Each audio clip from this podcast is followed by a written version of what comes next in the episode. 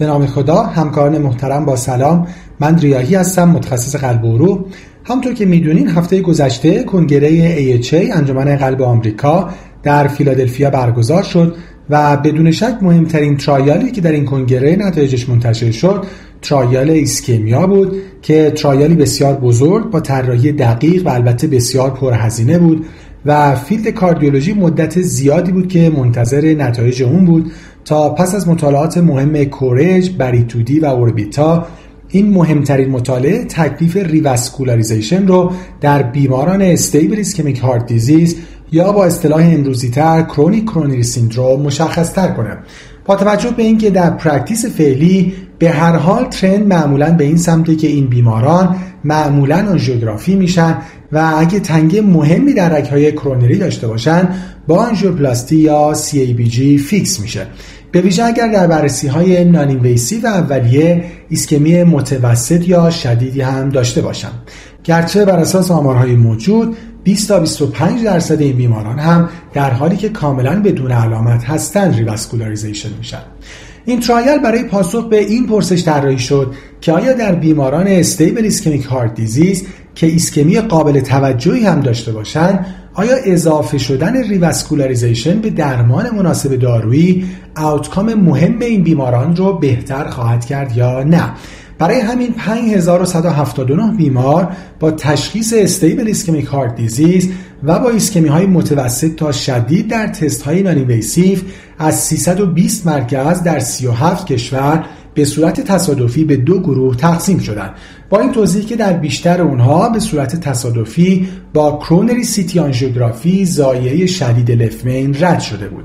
در گروه کنترل بیماران فقط درمان دارویی optimum و تغییر lifestyle رو داشتن و در گروه مداخله هم علاوه بر درمان دارویی optimum آنژیوگرافی انجام شده بود و بر اساس نتیجه اون چنانچه اندیکاسیون آناتومیک داشت PCI یا CABG انجام شده بود. این بیماران حدود چهار سال پیگیری شدند و نهایتا نتیجه trial منفی بود. یعنی اضافه کردن revascularization به درمان دارویی optimum تأثیری روی کاهش مرگ و میر نارسایی قلب MI unstable angina و sudden cardiac death نداشت. گرچه بر اساس پرسشنامه ها میزان آنژین و quality of life رو بهتر کرده بود. نکته مهم دیگه این که این در شرایطی بود که تازه هنوز درمان دارویی خیلی هم مناسب نبوده و optimum بودن همه درمان های دارویی و تغییرات lifestyle از 20 درصد در شروع مطالعه فقط به 41 درصد رسیده بوده.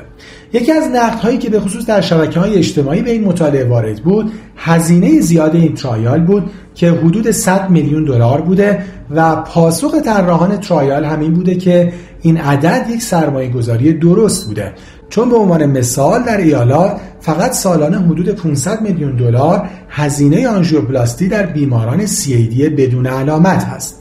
نهایتا این مطالعه یک بار دیگه و با قدرت زیاد هم به پزشکان و هم به بیماران نشون داد که در بیماران stable CAD تلاش برای تغییر lifestyle و درمان دارویی درست برای کنترل فشار خون بالا، اختلالات چربی و دیابت و درمان با antiplatelet و داروهای ضد آنژین می‌تونه درمانی کافی باشه و safe بدون اینکه نگران باشیم که با revascularization نکردن بیماران شانس حوادث مهم مثل مرگ‌ومیر و سکته قلبی و نارسایی قلب و مرگ ناگهانی رو در اونها افزایش داده باشیم و نکته آخر این که این مطالعه یک پیام بسیار مهم دیگه هم برای همه پزشکان و بیماران داره و اون اینکه یکی از practice های بسیار اشتباه در پزشکی اینه که به جای توجه به اصل بیماری فقط دنبال این باشیم که نشانه های اون و مارکرهای اون رو اصلاح کنیم. آتروسکلروز یک بیماری سیستمیک و پیچیده است که باید به پاتوفیزیولوژی اون توجه بشه و با تغییرات lifestyle و درمانهای دارویی درست اون پاتوفیزیولوژی اصلاح بشه و نه اینکه همه تمرکز روی نشانه های اون باشه یعنی تنگی های کرونری. از توجهتون سپاس گذارم